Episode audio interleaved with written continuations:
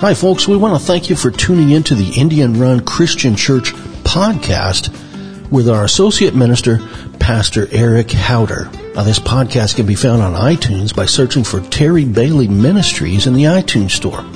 Right now, let's get to Pastor Eric's insightful message.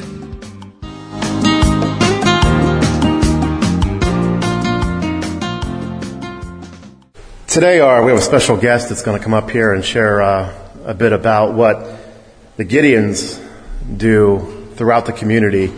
Um, Eric Ruth is uh, part of the Canton North chapter of Gideons International.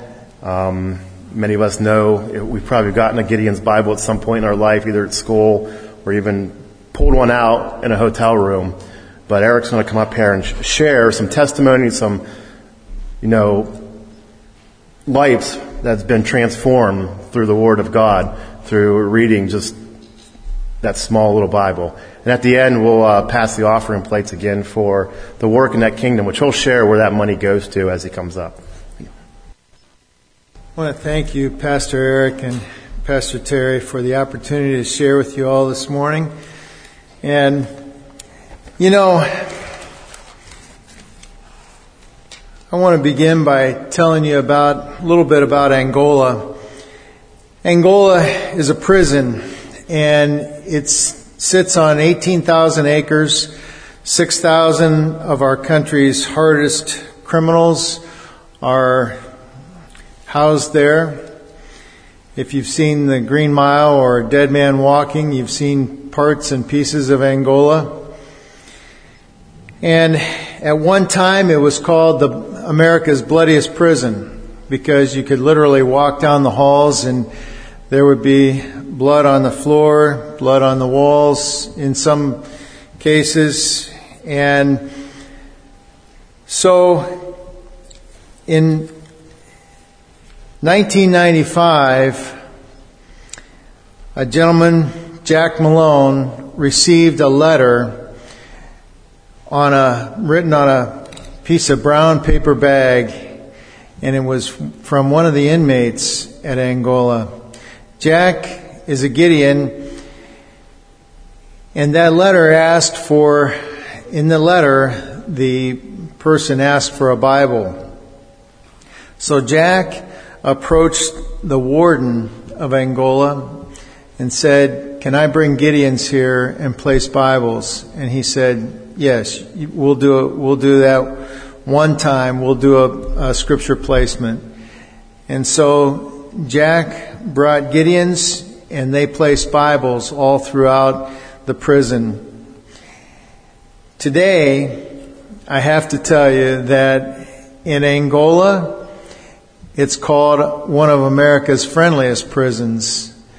They hold 420 worship services every month at different locations inside the prison, and 40% of that prison population are committed to Jesus Christ. And that's just a praise to God's Word. You wonder who the Gideons are. We're just a group of business and professional uh, men. Uh, we have a women's auxiliary as well. So we're a group of about 250,000 uh, people worldwide. We are a missionary arm of the church, of your church, and we greatly appreciate the local churches. We have one single purpose, and that is to win people to the Lord Jesus Christ. We do that through our own personal witness and testimony and through the distribution and placement of God's Word. We place um, Bibles in a, about 200 countries, uh, about 9,000 Bibles every hour.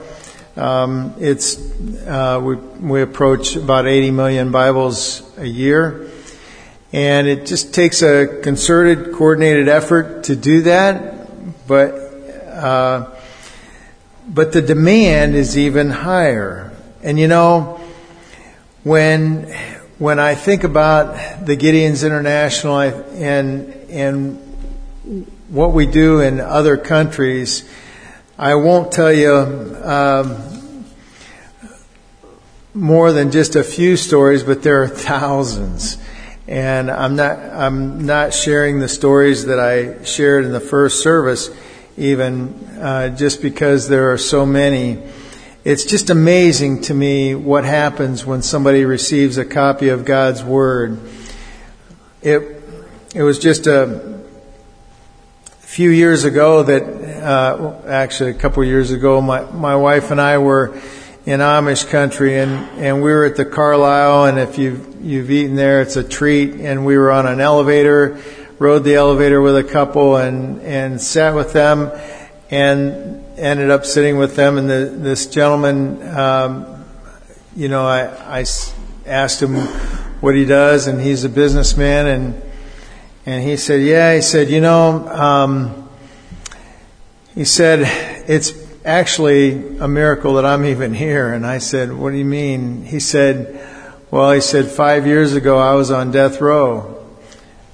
And that kind of catches you off guard a little bit. And I said, Really? He said, Yeah. He said, I, he said, I killed a guy in a bar in Cleveland. And he said, And I did the crime. And so I was on death row. And he said, and some members of the Gideons International came through the prison and they gave us Bibles and he said, I threw mine on the floor and it just flipped under the bed. He said, I didn't care to read the Bible, but he said, you know, after you're in there for a while, he said, you'll read anything. He said, I decided I'm going to see what that has to say. And it completely changed his life. Now, one day, um, if you fast forward, one day, one of the prison guards came to his cell and said, Tom, how well do you know the governor? He said, I don't know the governor. I don't know anybody in politics. And he said, Well, you've just received a pardon. And he couldn't believe it. They came and they took him out of his cell and they released him. Today he has a business, he's married. But you know, he said to them before he left, he said, Can I continue my prison ministry? Because I really would like to do that. And they said, Yeah, you can continue your prison ministry. He said, Okay. So he went back to the prison two months after he was released, and he had prepared a message, and he wanted to, to witness to, to the prisoners, and and they said, well, you can start with uh, this person here because he's scheduled to be executed tomorrow morning. And Tom said, okay, I'll go see him. Where's he at? and he didn't have a hard time finding him. That person was in his cell. You know, we place Bibles in so many different places, not just the prisons, but in through schools and through county fairs, through emergency and medical personnel. We place them with police and fire departments, and we place them through the military, and obviously you know about the hotels and so forth. We place them every opportunity we get. Um, I serve as a chaplain at a racetrack at Wayne County Speedway, and the Gideons um, make sure that I have uh, all the Bibles I need to place with fans and drivers and crew members. And we see some exciting racing. We we have NASCAR drivers come and and uh, race with our guys sometimes, and you know, it's, it's a lot of fun, but at the same time, um, the Bibles that we place are, it, it's, it's exciting to hear the stories that come out. And I'll tell you one story. Um, my wife was with me at the racetrack one night and, and she handed a Bible to one of the driver's wives and she thanked Kim. She said, Thank you so much. She said, I don't own a Bible. And we were kind of surprised, you know. I mean, we're in America. We thought everybody owns a Bible, right?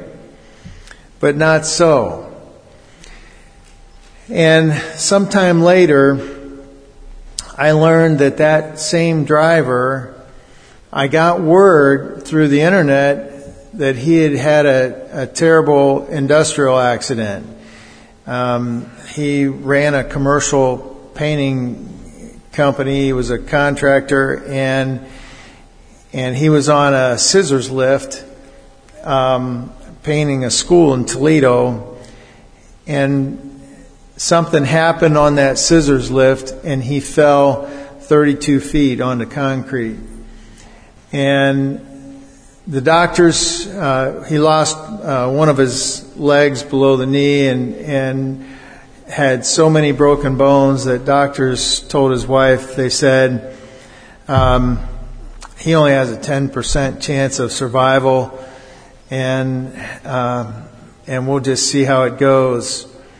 So he was in a coma and I tried to get a hold of his family. I tried uh, to find out where he was. I didn't even know where he was hospitalized. You know, um, I had talked to him so many different times, and I had given him a Bible at the racetrack, and and um, and I really wanted to, to communicate with him. Um, if he, if he was going to, in fact, pass away, I just wanted to to talk to him, and you know, I couldn't get a hold of him. No, there was, you know, nobody seemed to know anything. You know, um, it was about two months later. I was driving home from an appointment, and as I'm driving, my phone rang, and I picked it up, and there was that unmistakable deep voice. And I said, Wayne, is that you? And he said, Yeah, it's me. I said, What did you do to yourself? He said, I, I had a really bad fall. And you know, he said, I just wanted to call you to tell you that, you know, I know that you prayed for us drivers and I know that, you know, I always believed in Jesus. I believed in God. But he said, I just wanted you to know that now I know him personally. He said, I never should have survived. And, uh, I sat with he and his wife just about a month ago. Uh, we had some coffee and just uh, chatted again. You know, um, you might think and, and wonder, well, how can I be of help to the Gideons International? And, and obviously, people give money to the Gideons International, and you know, and that's great. We um, we know that when people give money, that they give it for the purchase of Bibles, and that's exactly where that money goes. Uh, we use it to buy Bibles. We we buy lots of Bibles ourselves because the demand is even greater than you might imagine. And you know, um, when I talk about demand, it's like the first time I was ever asked to put Bibles in a hospital. You know, I got a random call from one of the gentlemen. and They said, Hey, Eric, can you pick up a couple cases of Bibles and go down and place them all through Aultman Hospital? And I said, Yeah, I can do that. I said, I've got some time uh, tomorrow afternoon. I'll, I'll, I'll go down and do that. And so I picked up cases of Bibles and I went down and I put a Bible in every waiting room in the whole hospital. I mean, and there's, there's more than you might imagine. So I got a call about six weeks later and they said, Hey, Eric, can you go down to Aultman Hospital and place Bibles in the waiting rooms? And I said, I just did that. I said, I, I, I put one in every room. It's done. They said, I don't think there's any in there. And I said, What? You got to be kidding. So I took Bibles and I went down, couldn't find any Bibles in there. They were all gone. Now, as Gideons, We never believe a Bible is stolen, it's just redistributed. So we're happy. We don't mind that a bit. I filled it up again, and we have uh, we have Gideons who other men who also uh, do things like that. We but we place those Bibles, and and we're excited when they disappear because we know that uh, the power of God's word. You know, it's just like um, this gentleman Yusuf in Indonesia. In Indonesia, which is a, a Muslim, predominant Muslim country, and they are rewarded for persecuting Christians. You can't, uh, if you kill a Christian in Indonesia, you, they don't, I mean, they just kind of turn their head. They don't, they don't uh, prosecute people for that. And so Yusuf um, learned about a Christian church that was meeting, and he set the building on fire and burned it to the ground. And he felt really good about that. And a Gideon gave Yusuf a Bible a short time later, and today Yusuf pastors that same church. You know, um, we have uh, a card program where you can give cards in memory or in honor of someone. It's it's a terrific thing. You can give Bibles that um, that to honor people, and one single Bible has the potential to reach 2,300 people. The um, the other thing is, if you are a business or professional person and um, and it covers a wide range of professions, but if you uh, think that you would like to pursue with us the effort that we're that we have um, in placing the Bibles, um, see me or see Mark Oberly at the close of today's service, and um, We'll tell you more about that. Or if you would just like to be a friend of the Gideons and say, hey, you know what? I'd like to have some Bibles on hand and, and I'd like to um, maybe participate on a, on a, on a low key level or, or on a different scale. That's fine too. Um, we have a Friends of Gideons program for that. Finally, I want to tell you about uh, Dave Garrett. You know, um, Dave was serving in Vietnam. He served on a destroyer, which basically, um, as he tells it, he's from Massillon. He's and he and he tells it. He said, all we ever did was circle a, a uh, one of our battle or uh, aircraft carriers, and he said uh, we were just there to protect the aircraft carrier. And then one day, they received a call. Their commanding officer received a call, and and he came to all the guys on the battleship, and he said, um, "Guys," he said, "tear your patches off your uniforms and throw them into the ocean." They said, why, what's going on? He said, um, we've get, been given an assignment. He said, we have to go into Hanoi Harbor. And he said, there's a, there's an anti-aircraft gun in there that is shooting down several of our planes. And he said, um, we're, we're being asked to go destroy that tower. And Dave said that everybody got pretty quiet and they tore the patches off their uniforms and threw them into the ocean. It's because they figured that they would never get out of Hanoi Harbor. They figured they would all be prisoners of war, and they didn't want to know, they didn't want the enemy to know who the ranking officers were.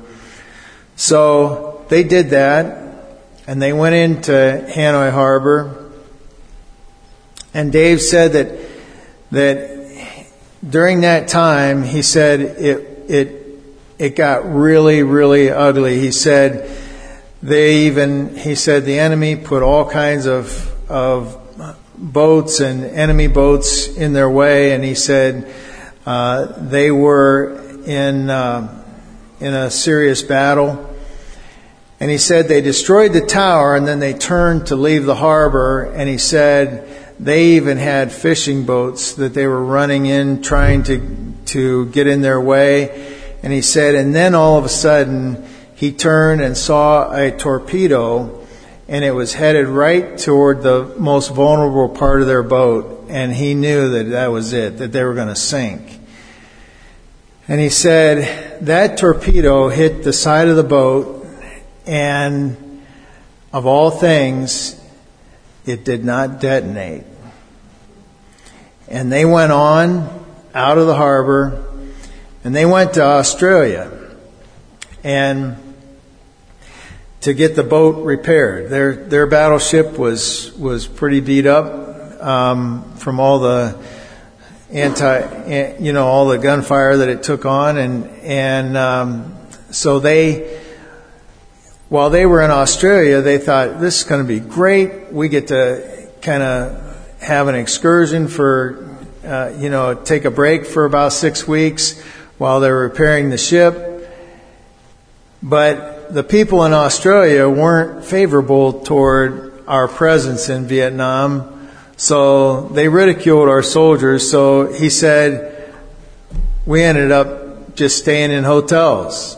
We didn't even hardly go out except to eat and stuff like that. He said, we just didn't, he said, people didn't really like us there.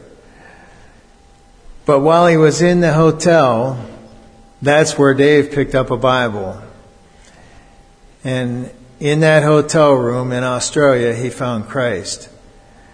That's not the end of the story, though. He got home and he didn't like to talk about Vietnam, didn't like to talk about any part of it. But one day his grandmother said, Dave, tell me about this day or that day in Vietnam. She said, because I was, I, I was awakened out of a deep sleep and the Lord impressed upon me to call my entire Sunday school class and ask them to pray for you. And he asked her specifically, what, what day was that? And she told him, and it was the exact same day that he was in Hanoi Harbor. So, you, we all know that God's Word never returns void. And it really doesn't matter who placed the Bibles in different places. What really matters is we have the opportunity to place more. Thank you so much. Uh, Pastor Eric, I want to turn the service back over to you.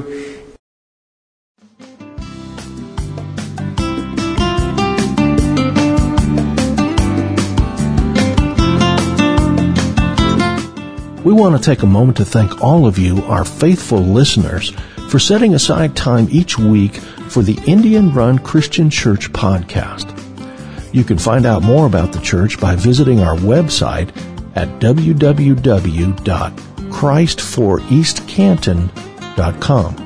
That's www.christforeastcanton, all one word, .com. On behalf of Pastor Terry and all the folks at Indian Run Christian Church, I pray God's blessing on you and your family.